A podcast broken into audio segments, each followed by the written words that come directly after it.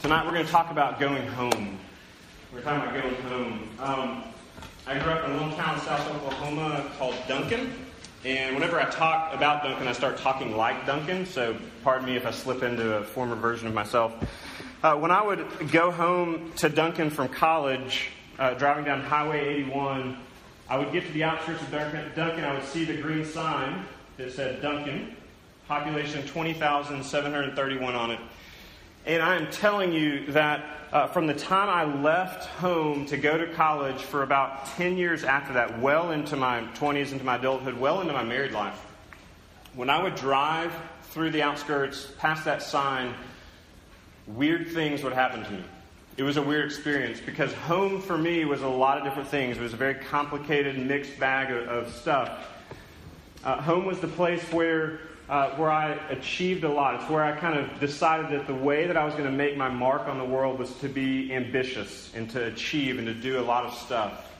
And so I did a lot of stuff. In high school, um, at the time, I graduated my high school with the highest GPA ever. It was not because I was smart, it was because I cheated. Um, uh, through high school, I was an all state golfer, not because I was a great golfer, but because I cheated. Um, in high school, uh, actually earlier than that, it was in elementary school. Home was the place where I developed what would become a long uh, battle, significant battle with pornography, sexual struggles. Um, home was where I began to uh, use girls for my own pleasure. Home was a place of deep anger for me for a period of my life. Um, I was so angry as a middle schooler um, that I would chase my brothers and my mom around the house with a knife. That's real. Um, home was a place where um, I achieved. I won all the awards that my high school offered. I was the youth group kid. Um, I, I didn't just go to one youth group, I went to two youth groups. But the reason I went to the second youth group is because I thought I was too cool for the first youth group. Um, I was a part of all the clubs, I did it. When I won the big award at the end of my senior year, I stood up on stage and I I thanked Jesus for all that he had done in my life, and I felt like a fraud. Because home was all those things for me at the same time. I mean, it just was a mixed bag my whole life. And, and it was that way for a long time. More recently, that's changed, and as, as Sarah and I have kind of made our own home here in Tulsa and, and had kids and stuff, that, that has begun to change, and I'm grateful for that. But home is hard. Home's hard. What's home like for you? Uh, for some of you, it's, it's a warm, sweet place. You go there and um, you're refreshed. Your family loves you. My family loves me. Uh, they love you. They give you attention. Um, they affirm you. You're accepted there. For some of you, home is not that. It's hard. You don't feel like you belong. You don't feel like maybe you have a seat at the table. You don't. Your voice doesn't always matter. Um, and that's not to even mention the myriad of personal things that we bring to the table at home. Tonight, this passage talks about going home. And it's not going home through Highway 81 to Duncan or I 40 to Fort Smith or whatever road to your home. It's going home for good. And this is uh, what the Bible holds out as the Christian uh, the Christian victory. This is the end game. The Bible doesn't talk about heaven and the new heaven and the new earth as a kind of mystical, dreamy thing. It talks about it as a concrete reality that is coming. Just like the sun is going to rise again tomorrow, heaven is coming for the Christian. Let's read it together uh, from Revelation chapter 21. it says this. And uh, Austin, can you kind of click through that? You're going to have to pay attention to me at some level. Great. 21 verse 1 uh, Then I saw a new heaven and a new earth. This is uh, the Apostle John getting his vision from Jesus. Then I saw the new heaven and the new earth, for the first heaven and the first earth had passed away, and the sea was no more. And I saw the holy city, New Jerusalem, coming down out of heaven from God, prepared as a bride adorned for her husband. And I heard a loud voice from the throne saying, Behold, the dwelling place of God is with man. He will dwell with them, and they will be his people, and God himself will be with them as their God. He will wipe away every tear from their eyes, and death will be no more. Neither shall there be mourning, nor crying, nor pain any more, for the former things have passed away. And he who is seated on the throne said, Behold, I am making all things new. Also, he said, Write this down, for these words are trustworthy and true. And he said to me, It is done. I am the Alpha and the Omega, the beginning and the end. To the thirsty, I will give from the spring of the water of life without payment. The one who conquers will have this heritage, and I will be his God, and he will be my son. And down to 22, verse 3 through 5. No longer will there be anything accursed, but the throne of God and of the Lamb will be in it. And his servants will worship him. They will see his face, and his name will be on their foreheads, and night will be no more. They will need no light of lamp or sun, for the Lord God will be their light, and they will reign forever and ever. This is God's word for us tonight. This passage talks about coming home. And let me tell you this if you are in Christ, which I know is not all of you in here, but if it's not you, listen in with particular attention. If you are in Christ, this is a vision of coming home for the first time. This is your reality. This is the sure and certain future hope for you. We're going to talk about this very simply. First, we're going to talk about what is not going to be there, and second, what is going to be there. Because the passage actually lays that out for us. It talks about things that will be no more, and it talks about things that will be. So let's look at that negative one first. What is not going to be there? It's not negative, it's actually really positive what's not going to be there, the first thing that's not going to be there that we see is, is the sea and the night. The sea and the night. Um, 21.1 and 22.5. We talked about uh, this idea of the sea uh, in the third week here at RUF. So I don't pretend that you remember that, but here's what it's talking about. Um, in, in Revelation 4, chapter 4, there's a picture, a vision that John is given of, of Jesus, of the Lamb on the throne. And, and the implications of that are that he is reigning in this world right now. And it says that the sea was out in front of him and it was like glass. It was like glass. Now, what you may or may not understand is that in antiquity, and very much in, in the time of the Bible, the imagery and the picture of the sea was a symbol, it was an image for chaos. The sea was the unknown place, it was the, the place where scary things happened. Right? Uh, ships would sail out to sea and they would be destroyed, and it would, it would instill fear and panic in people. We see this in the Bible in a number of ways. Right out of the beginning, in Genesis 1 1, it said, In the beginning, God created the heavens and the earth. And in verse 2, it said, And there, there was a sea, there was a great darkness and that God, His Spirit, it ascended and He was hovering above the sea, above the dark waters. The sea was kind of the unknown. It was all that was out there that wasn't known. Later on in Revelation, actually in the Bible, and then in Revelation, it talks about the beast and the dragon, right? Satan. It said it comes out of the sea. And so in Revelation 4, when Jesus is on the throne and it says the sea is like glass, what that, what that image is showing us is that Jesus is ruling in this world right now, and that from his vantage point in the throne room of heaven, everything's under control. There is no chaos from Jesus' vantage point. Satan was defeated at the cross and in the resurrection. He's on a leash right now, and one day he'll fully be put away. It is not chaotic from Jesus' point of view, as chaotic as your life may feel. But, friends, in the new heaven, and the new earth, when we go home, there will be no more sea. It says, the sea was no more. It also says there is no more night. There's no more night. There's no more darkness. There's no more evil.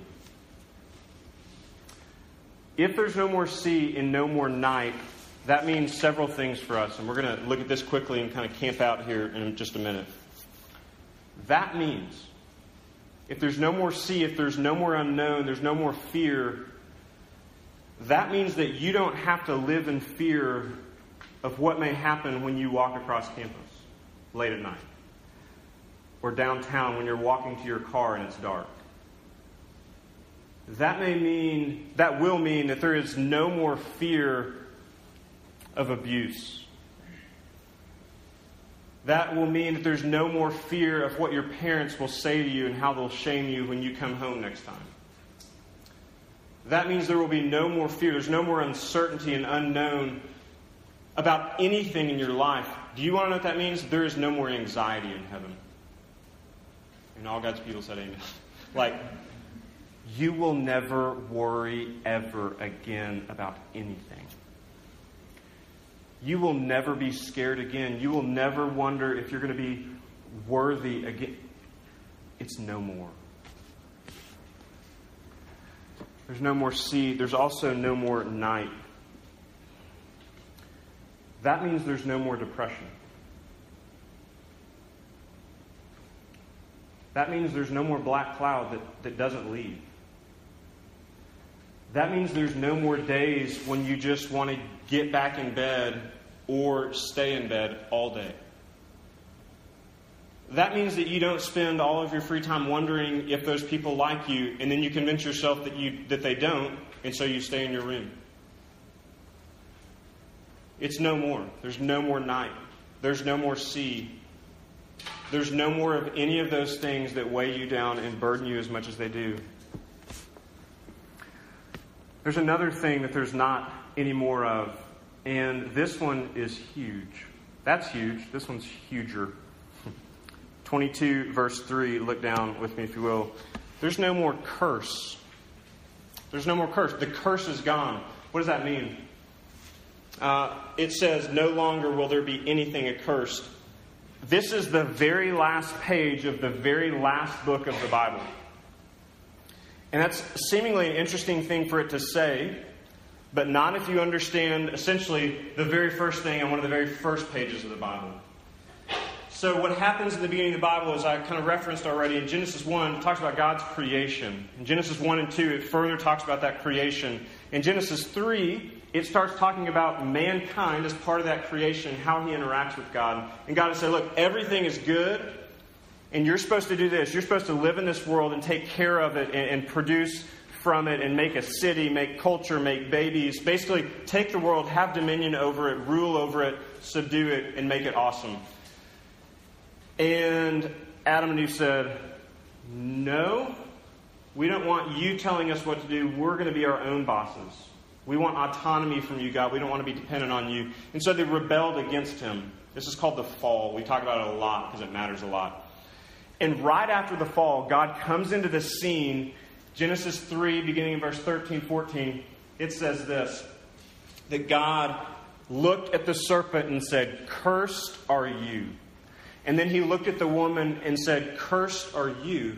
And then he looked at the whole creation and said, Cursed are you. Friends, from the fall until now, this world is under a curse. It's under a curse. It's not the way it's supposed to be.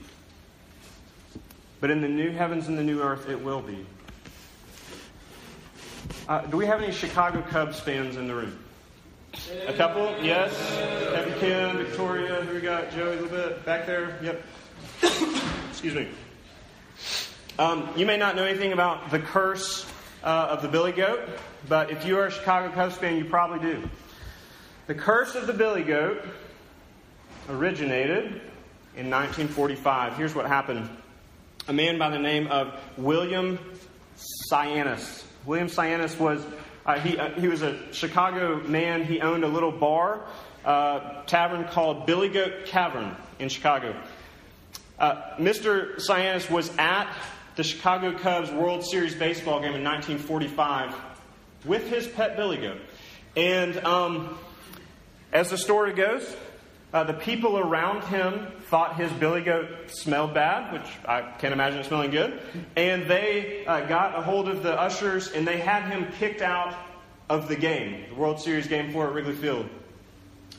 Um, as he's walking out, the story goes, or the legend goes, that uh, Mr. Sianis looked out at the crowd, looked at the people around him, and said, Them Cubs, they ain't going to win no more. And it was kind of believed that that curse that he invoked meant they would never win another National League title nor a World Series. You have to win one before you win the other. And look, y'all, until last fall, that curse was holding true. So for 71 years, it's like, I mean, yeah, that's kind of weird, but is it real? Because we can't win a pennant. We can't win the world. We can't make it the World Series. And in, in last fall, they won it all, and so you know, it's a hoax, right? The, the curse that the Bible talks about is not a hoax. It is not a joke. It is not some uh, like uh, hologram that's out in the world that like we go for it and it's not there. This world is cursed. And it, I don't even have to convince you of that. Things out there are not the way they're supposed to be. Things in here are not the way they're supposed to be. Things between you and between others, they're not the way they're supposed to be. They're messed up. It's hard. It's fallen. And we feel that in almost every aspect of our life every single day. There's a curse in this world. Um, and what this passage is saying is that in that world, when we get home, there will be nothing that is a curse. The curse is lifted. And the way that the Bible goes on to talk about that in Revelation, some other places, the way you kind of piece that together is that um, there is coming this world, and God is going to refine, He's going to refine the world that we have now as through fire and make it something better. We're going to talk a little bit more about this in just a minute. But basically, it's this picture that God is not going to start over. He's taking what we have around us and we're to and he's to take it through some sort of transformation process like a purifying through fire in a way that it burns away the impurities of metals that we're to get to heaven to the new heaven new earth and we're to walk around and say i, I recognize that river but, but it's just so much more beautiful than it ever was. And we're going to go to downtown tulsa and we're going to look out on the arkansas river and say God, that looks familiar, but this river's got water in it. like, there's not like tires showing halfway in. Um, you're going to go to your neighborhood, and you're going to see that big tree that kind of anchors the neighborhood that, that a park is around, and you're going to notice it, but it's going to be big and more lush and more beautiful, and that branch over there isn't going to be dying. It's going to be this world but without the curse. And I'm not a very creative person. Like, I, I kind of hit the end of my imagination somewhere in there. But don't let your imagination stop. Take that thought on into infinity. That's what it's going to be and more. No more curse. Nothing will be broken anymore. The curse will be no more. Thirdly, on this, there will be no more tears, nor death, nor crying, nor pain, nor mourning. Verse chapter 21, verse 4. Are you ready for that or what? Every day I'm ready for it. You may love your life. I, on most days, I, I, genuinely love my life. I'm thankful to Jesus that I'm not that, that I don't struggle with chronic depression. Some of you do, and my heart is so heavy for you. Most days, I, I'm genuinely satisfied with life, and I want this every day. No more tears, y'all. That's as good as it sounds. No more sadness, no more crying, no more anything. The degree to which you, uh, with which you have suffered in this life is the degree to which you will look forward to this day and long for it. Long for it. Um, if you're a freshman or you're new to Oklahoma or, or you didn't grow up in Oklahoma, uh, one of the things you'll learn really quickly about springtime in Oklahoma is stuff like happened yesterday and today. That it'll, it'll be a very clear day, and then starting at about 3 o'clock, uh, these big storms will roll in. And they're spotty. Uh, some of them will hit, some of them will look like they're going to hit, and they'll just kind of disappear, and all that stuff. It's just Oklahoma weather. Um, you may think that it's totally random and these storms are sporadic and, and you don't, they have no method or, or rhyme to them, but that's not true. There is an incredible amount of science that goes into these things, and I've become somewhat of an amateur meteorologist. No big deal. And um, I really kind of am. And uh, so, uh, one of the things you'll notice is that the dry line will set in uh, right around Oklahoma City in the I 35 corridor at about 2 or 3 in the afternoon, and then the low level moisture will feed in from the Gulf. Um, but the CAPE values have to be high enough in order to provide the, the energy for the system so it will materialize. Y'all, but if all those things come together, it's going to be storm day. And there might even be tornadoes. But if the CAPE value is not high enough, it's just going to be high, uh, high wind and hail. So, stay on your alert, right? Stay weather alert this spring. Here's what's true, though. As bad as those storms may be, and sometimes they're bad and they're really scary. I spent last spring in the basement of Hardesty with um, Tally Harris and who else was Paolo? Uh, Hunter Hart. Handful of y'all were down there. We got to spend about three hours because of tornadoes. But it's the weirdest thing because it can be black out there and it can be awful and 60 mile an hour wind and hail and even tornadoes. And then, like 30 minutes later, it can be blue skies. It can totally clear up and you're walking around campus and yeah, the sidewalks may be wet, but it's just like no big deal, nothing happened. When we get home, if you're, if you're in Christ, when you get home, the storm that lasted for a season of your life or that has not stopped for years, it will be done. And it will be blue skies. And if you prefer day, it's going to be clear blue skies of the day. If you like evening time, it's going to be the beautiful sunset of the evening. If you like nighttime, it's going to be dark with stars. It's going to be awesome. There is going to be no more sadness, no more tears, no more crying, no more storm, no more of any of the stuff that makes your life as miserable as it does, as it is. No more broken relationships with your family, with your friends. Friends are hard, y'all. They're really hard.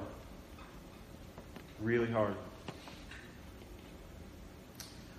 With boys, with girls, in marriages. No more brokenness in relationships. No more tears. No more insecurities about whether or not people like you, about whether or not you're going to be asked out, or if, if anyone will ever say yes. No more struggle with your sexuality. No more wondering if there'll ever be an outlet for you to, to engage in love with anyone.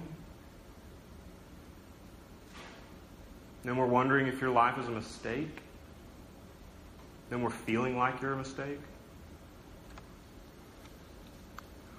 No more crushing expectations from others about all those things that everyone thinks you should be, but you know you aren't, but feel like you need to be. No more shame. No more cutting comments from mom and dad.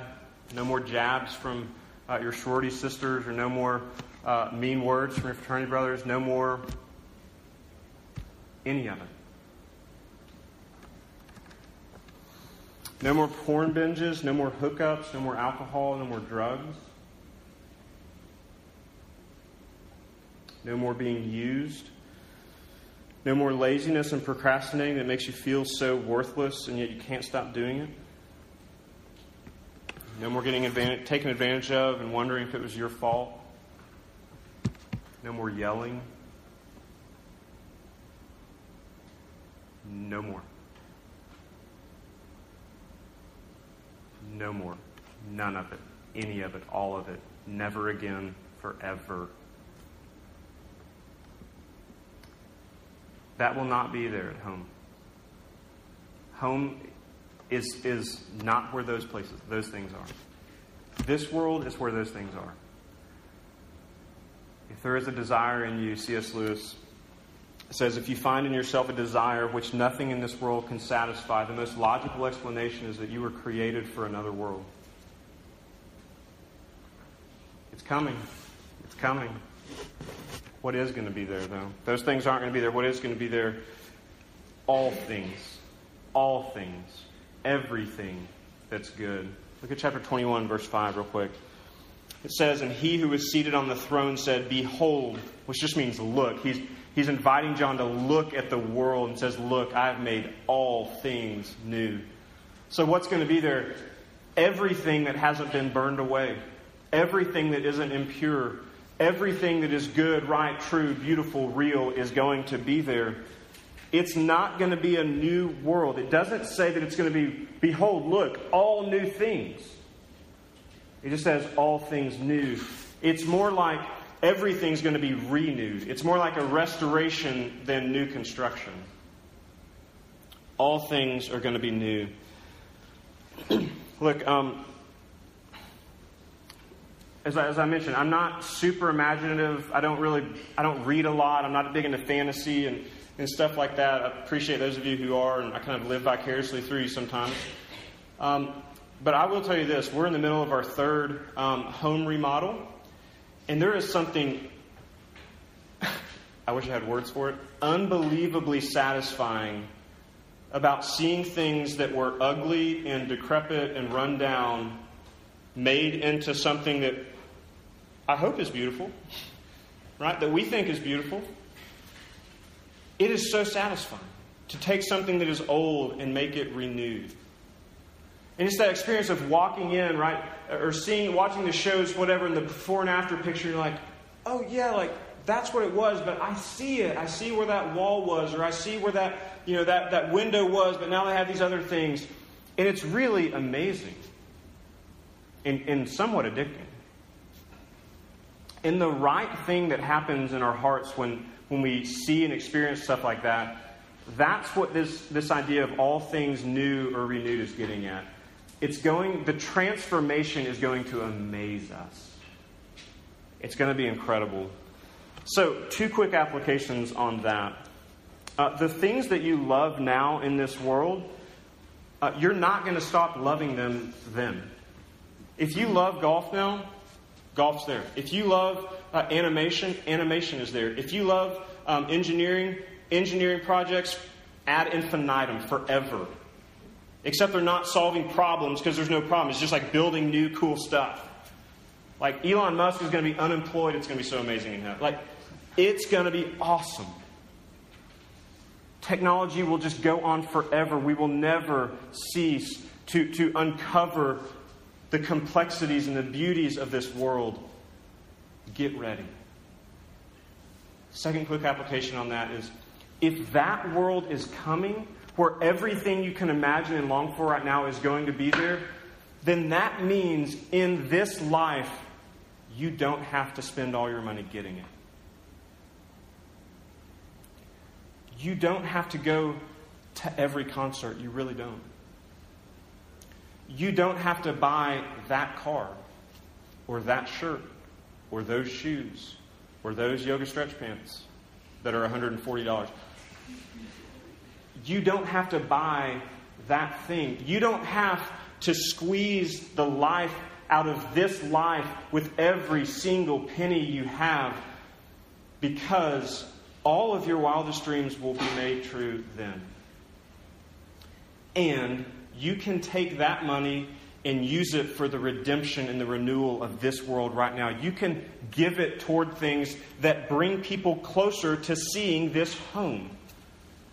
You can support missionaries. You can support RUF interns. They would be very happy about that. You can uh, give money to the poor and give them a better chance at life so they can get a job and, and get out of poverty. You can give your money to so many things that are worthwhile. But you will never do that unless you believe this world is coming. I promise you. You just won't. You won't. Unless you believe that it's going to be this good and this real, you will try to squeeze every ounce of life out of this life.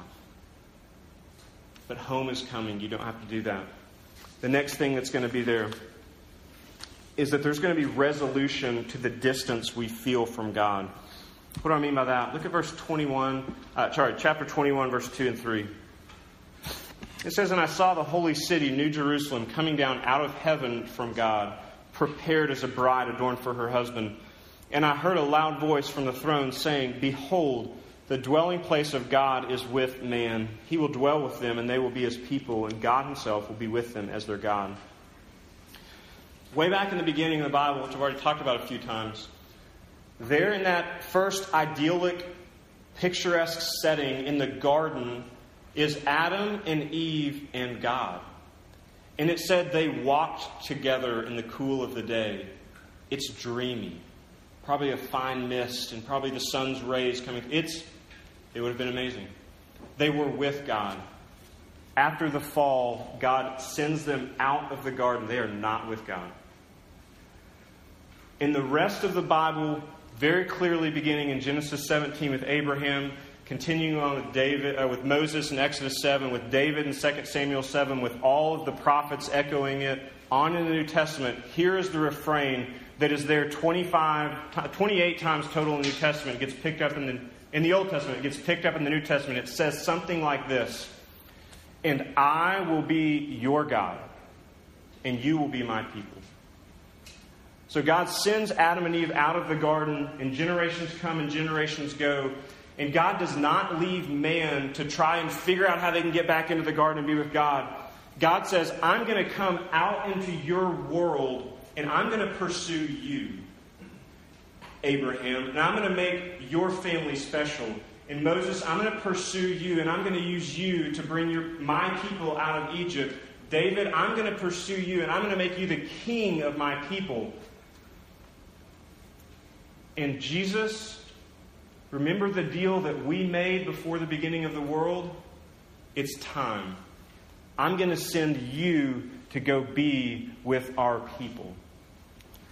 John 1:14 and the word took on flesh and dwelt among us. The apostle Paul in Corinthians says that it's not just that God is among us, it's not just that Jesus was in the middle of us. It said that he comes into us. And he says that our bodies have become temples of the Holy Spirit. That that passage is not about you not smoking or getting tattoos or drinking. That passage is Paul's way of saying, Ooh, look what God did. He has come near to us. He can't get any nearer than in us until that temple that we've become, all of a sudden, God is with us physically again in the new heaven new earth. That's home. It's the culmination of all of the Bible's tension of how is God going to get back into the presence of man? How's man going to get back in the presence of God? Resolved in Revelation 21. The new, the new Jerusalem, the bride, comes down and is with God forever. Forever. You'll never wonder if God cares about you anymore. You'll never wonder if He listens to you. You'll have Him, you'll see Him, and that's the last thing tonight. You will have His face. You'll have his face. Look down in 22, verse 4 and 5. They will see his face, and his name will be on their foreheads, and night will be no more. They will need no light of lamp nor sun, for the Lord God will be their light, and they will reign forever and ever. Two things, and I'm done. A few weeks ago, we were down in Louisiana, and we were driving around.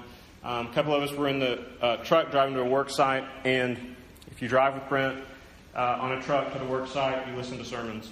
So uh, that's the most boring thing ever. But um, we were listening to a guy named Ray Cortese, amazing pastor down in Florida, and he was talking about the face of God.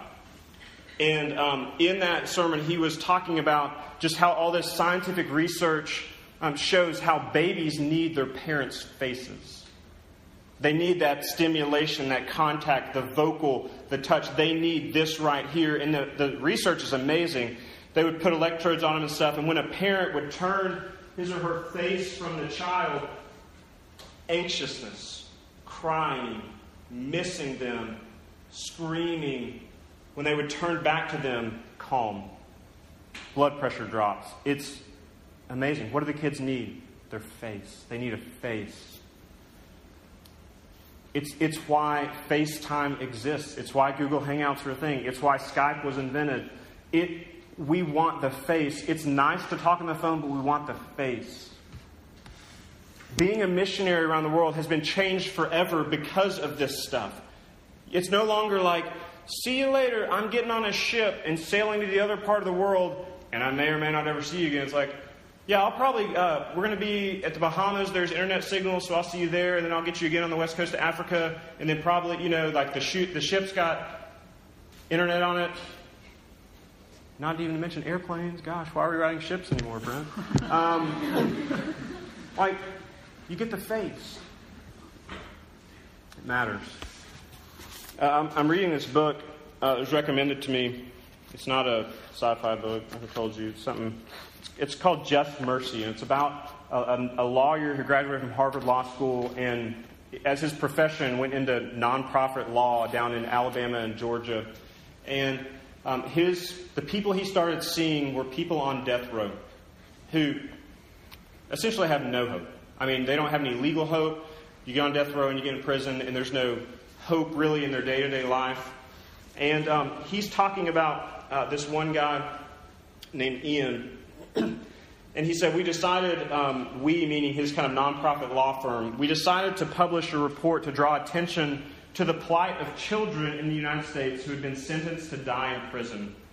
I wanted to photograph some of our clients in order to give life, uh, to give the life without parole sentences imposed on children a human face. So he wanted to in, in capture their faces so that, that he could tell the stories. Florida was one of the few states would allow this, and to my delight, they agreed to allow me to come to Ian and be in the same room with him with an outside photographer. As soon as the visit with, uh, was over, Ian immediately wrote me a letter. Listen to this letter Dear Mr. Stevenson, I hope this letter reaches you in good health and everything is going well for you. The focal point of this letter is to thank you for the photo session with the photographer and obtain information from you how I can obtain a good amount of photos. As you know, I've been in solitary confinement approximately 14 and a half years. It's like the system has buried me alive and I'm dead to the outside world. Those photos mean so very much to me right now. All I have is $1.75 in my inmate account. If I send you a dollar of that, how many of the photos will that purchase me? In my elation at the photo shoot today, I forgot to mention that today, June 19th, was my deceased mom's birthday. I know it's not a big significance, but reflecting on it afterward seems symbolic and special that the photo shoot took place on my mother's birthday. I don't know how to make you feel the emotion and importance of those photos, but to be real, I want to show the world my face so I can show them that I'm alive. I want to look at those photos and feel alive. It would really help with my pain. I felt joyful today during the photo shoot. I wanted it to never end. Every time you all visit and leave, I feel sad. But I capture and cherish those moments in time, replaying them in my mind's eye, feeling grateful for human interaction and contact. But today, just the simple handshakes we shared were a welcome addition to my sensory deprived life. Please tell me how many photos I can get. I want those photos of myself almost as bad as I want my freedom. Thank you for making a lot of the positive occurrences that are happening in my life possible. I don't exactly know how the law led me to you, but I thank God it did. I appreciate everything you and EJI are doing for me. Please send me some photos, okay?